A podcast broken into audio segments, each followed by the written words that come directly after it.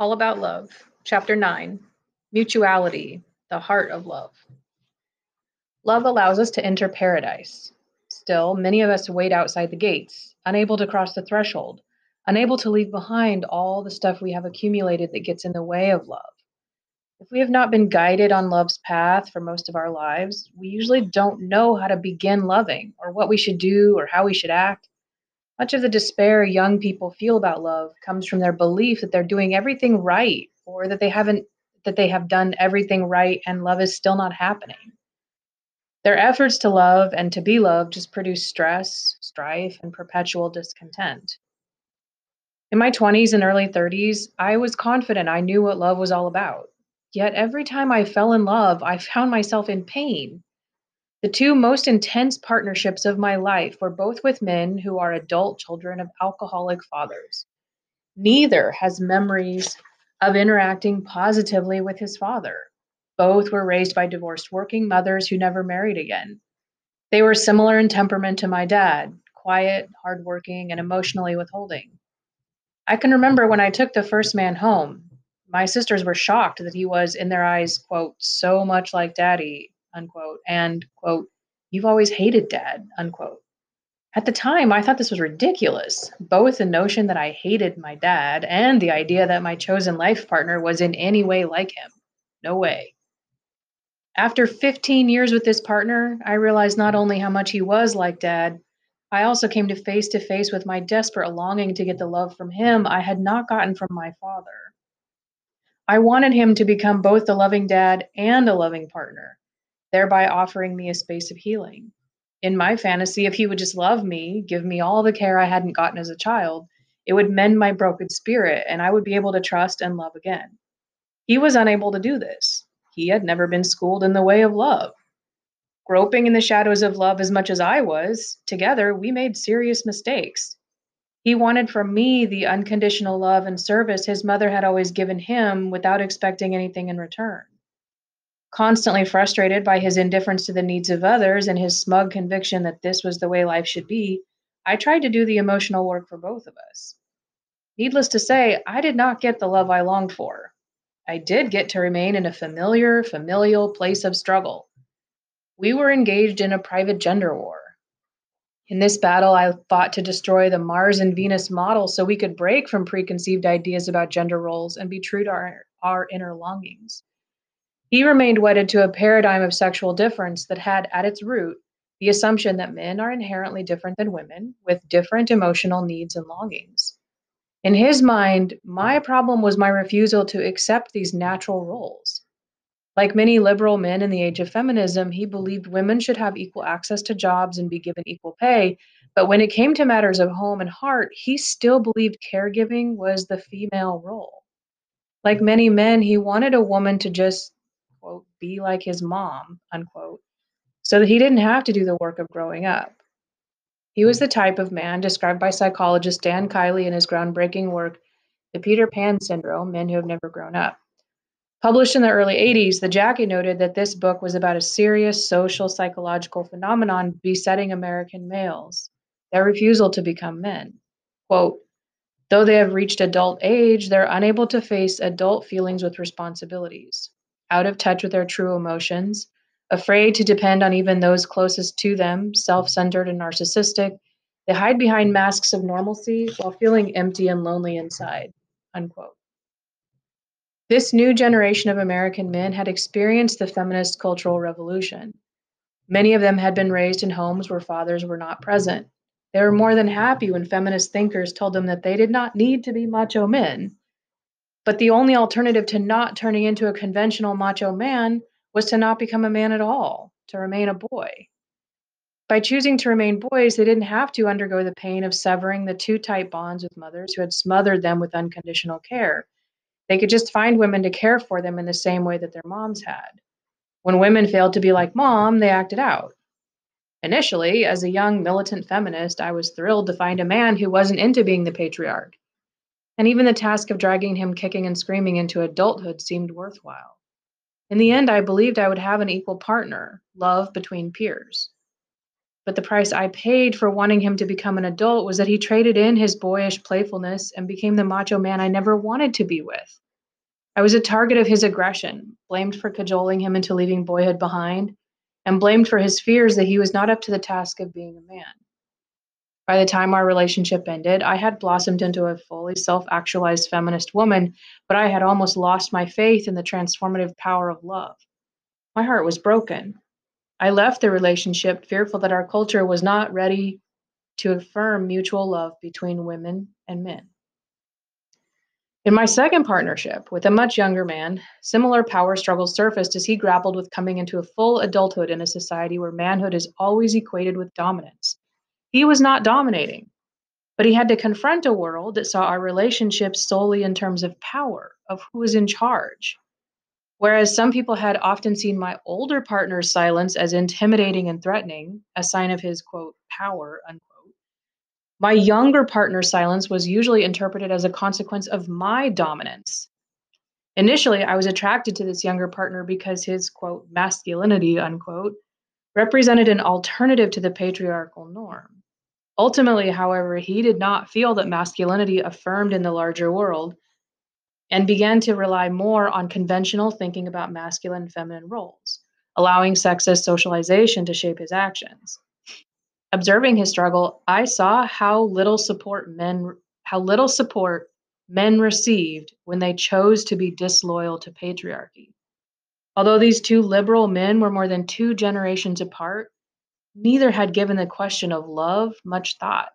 Despite their support of gender equality in the public sphere, privately, deep down, they still saw love as a woman's issue.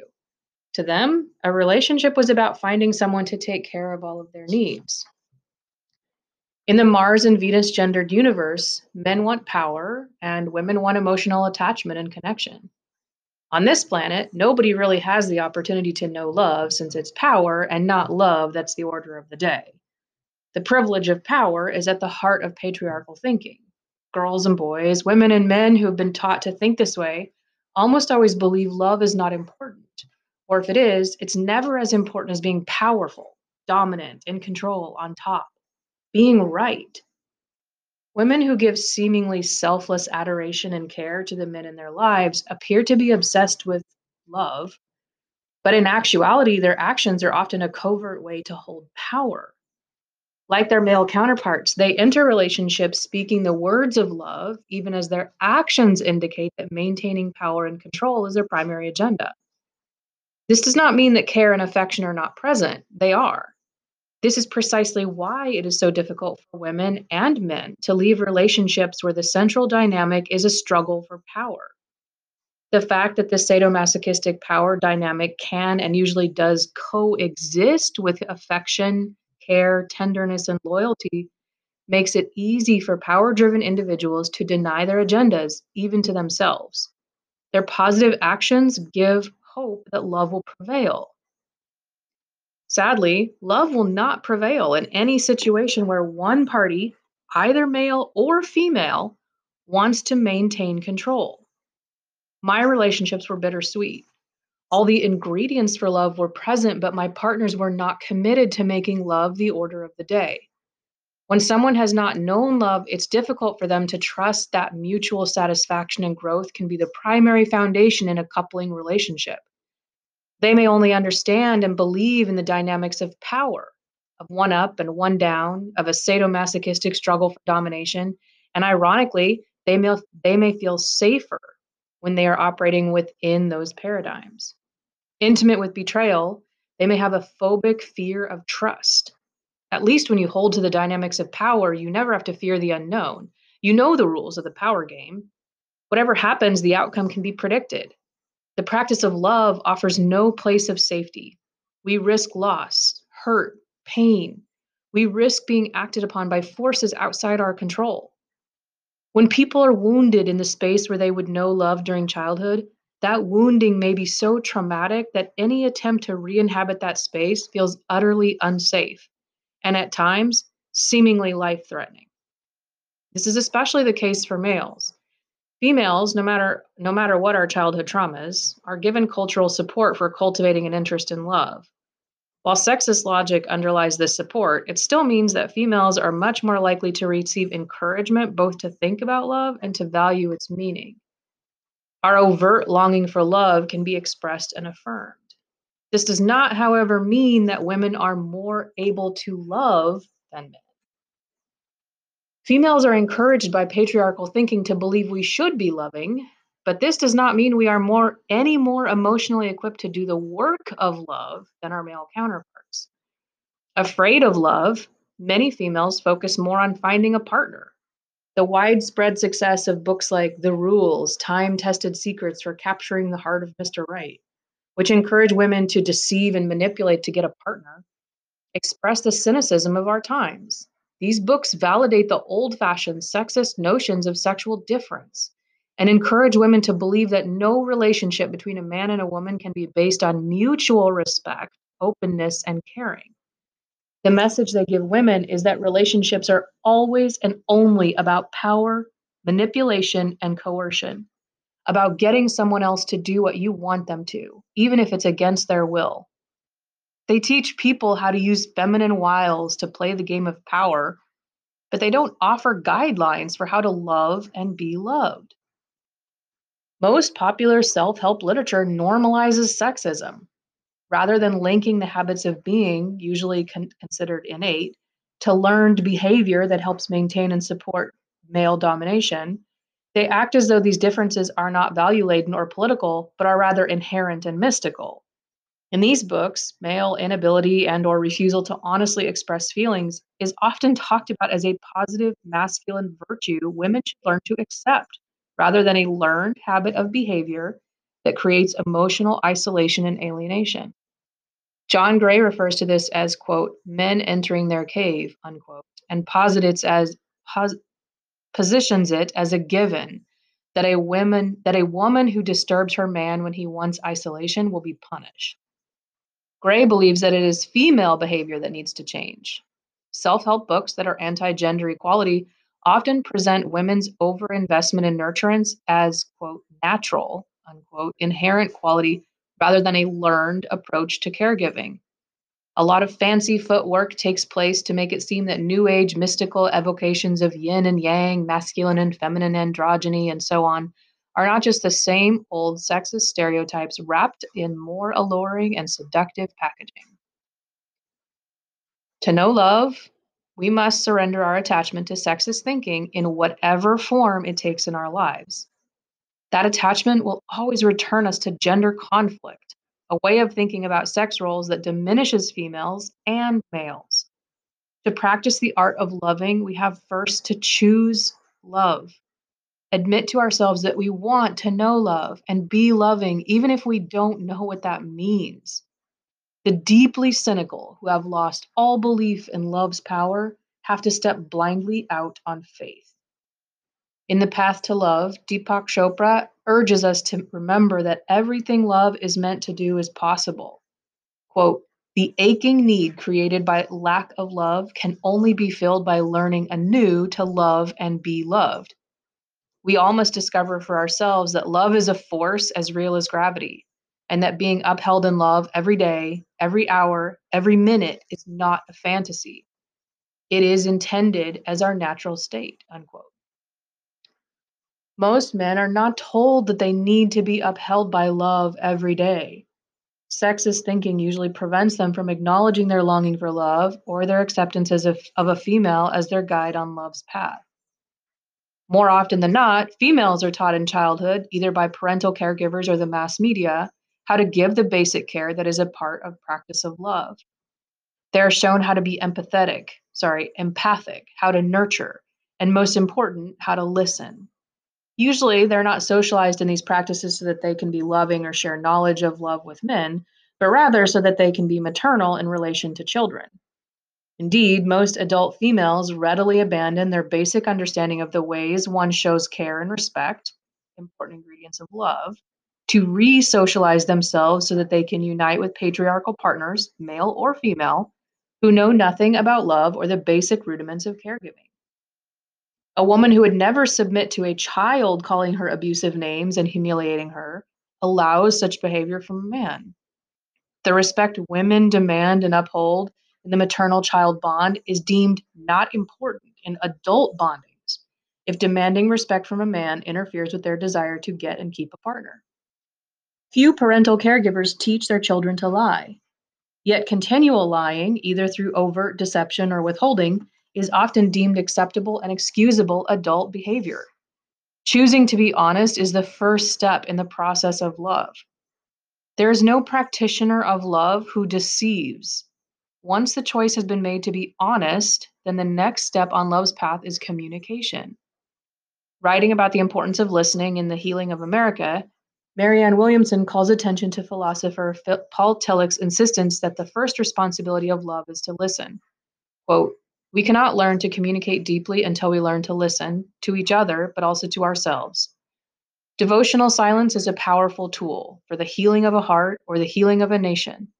From there, we move up the next rung on the ladder of health, of healing, our capacity to, to so communicate our authentic truth so as to heal and be healed by its power," unquote.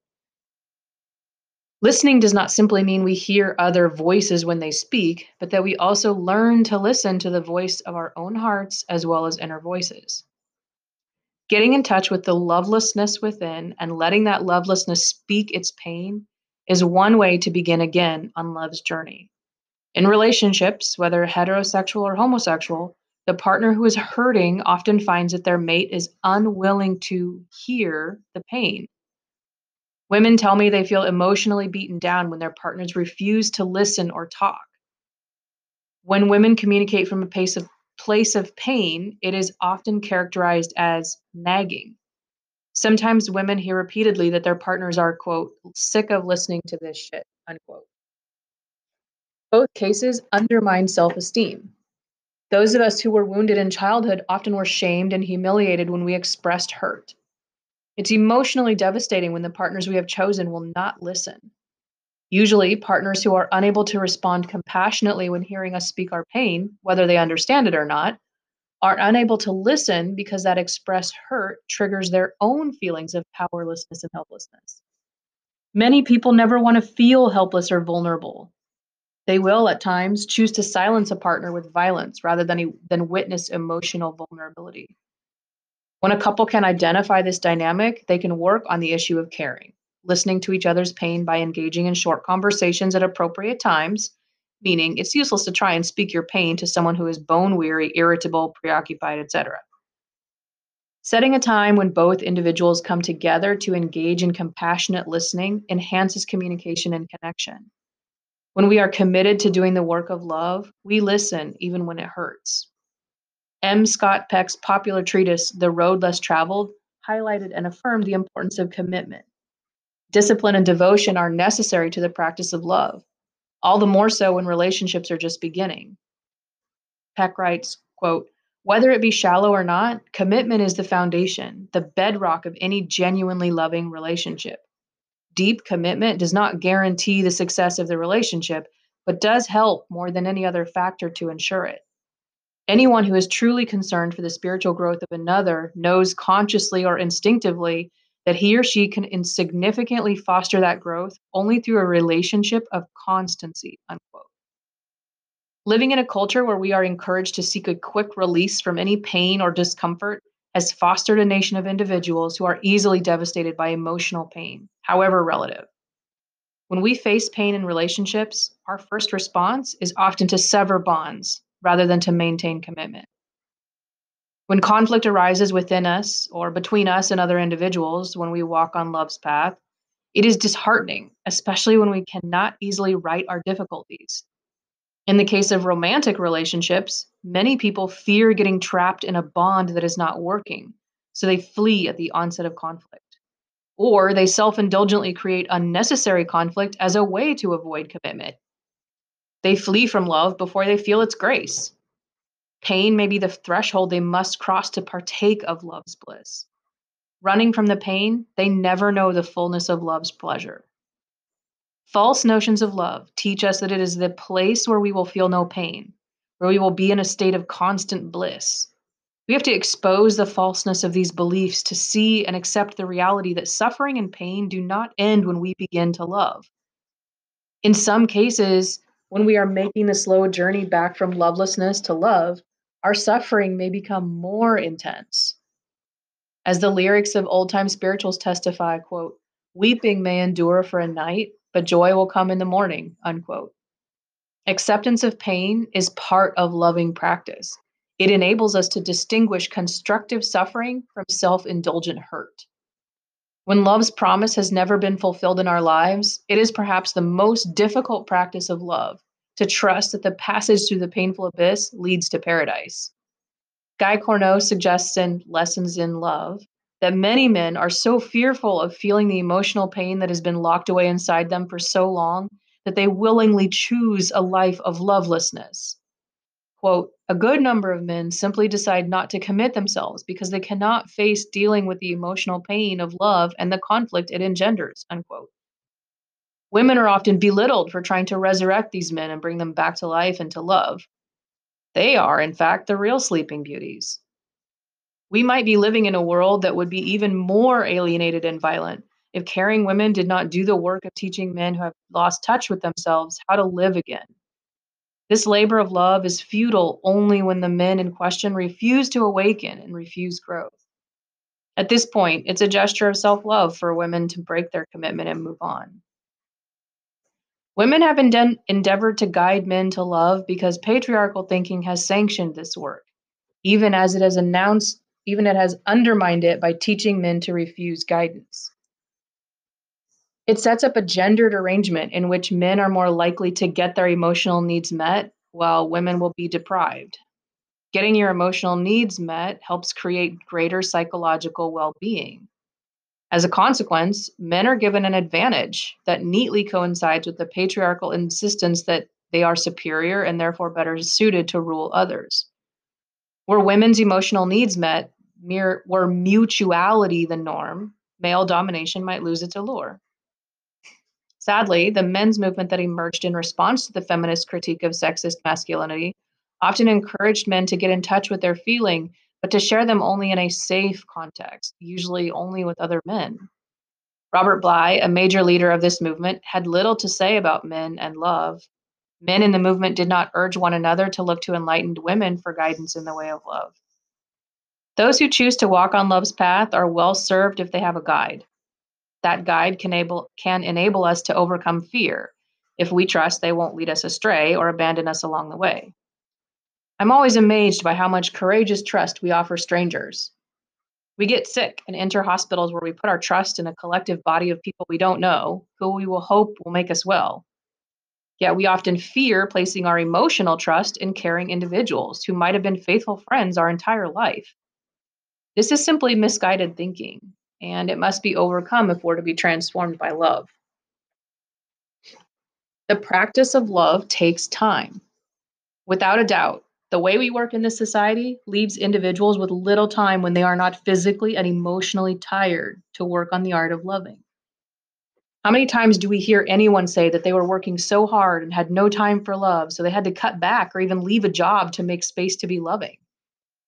While movies like Regarding Henry and The Fisher King spin sentimental narratives about ruling class men suffering life-threatening illnesses that lead them to reevaluate how they spend their time, in real life, we have yet to see abundant examples of powerful men or women pausing to create a place to do the work of love in their lives.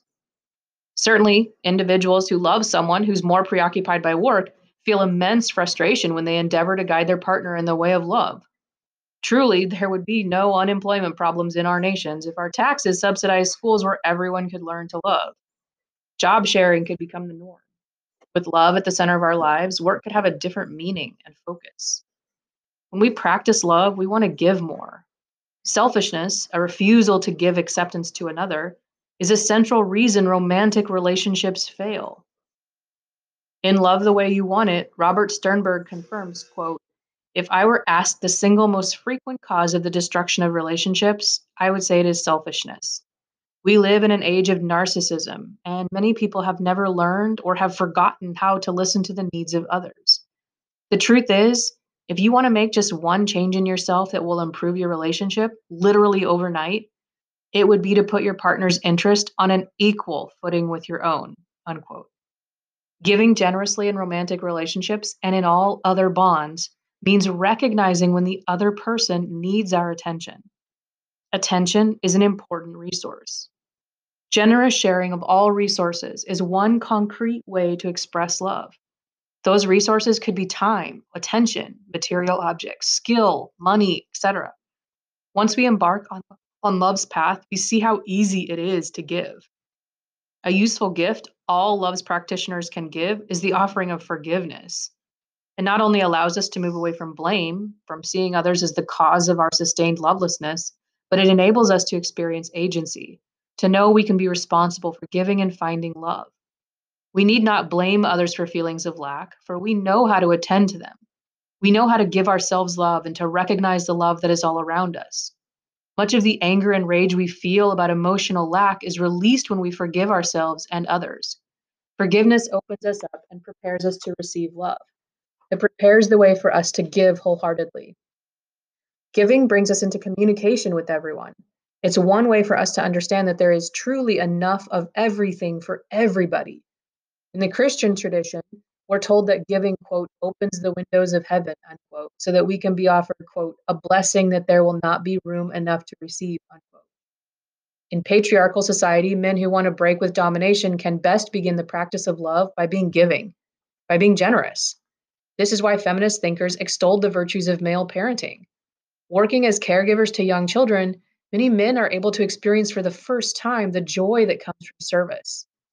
Through giving to each other, we learn how to experience mutuality. To heal the gender war rooted in struggles for power, women and men choose to make mutuality the basis of their bond, ensuring that each person's growth matters and is nurtured. And it enhances our power to know joy. In A Heart as Wide as the World, Sharon Salzberg reminds us, quote, the practice of generosity frees us from the sense of isolation that arises from clinging and attachment, unquote. Cultivating a generous heart, which is, as Salzberg writes, quote, the primary quality of an awakened mind, unquote, strengthens romantic bonds. Giving is the way we also learn how to receive. The mutual practice of giving and receiving is an everyday ritual when we know true love. A generous heart is always open, always ready to receive our going and coming. In the midst of such love, we need never fear abandonment. This is the most precious gift true love offers, the experience of knowing we always belong. Giving is healing to the spirit. We are admonished by spiritual traditions to give gifts to those who would know love. Love is an action, a participatory emotion. Whether we are engaged in a process of self-love or of loving others, we must move beyond the realm of feeling to actualize love. This is why it is useful to see love as a practice. When we act, we need not feel inadequate or powerless. We can trust that there are concrete steps to take on love's path. We learn to communicate, to be still, and listen to the needs of our hearts. And we learn to listen to others. We learn compassion by being willing to hear the pain, as well as the joy of those that we love. The path to love is not arduous or hidden, but we must choose to take the first step. If we don't know the way, there is always a loving spirit with an enlightened, open mind able to show us how to take the path that leads to the heart of love, the path that lets us return to love.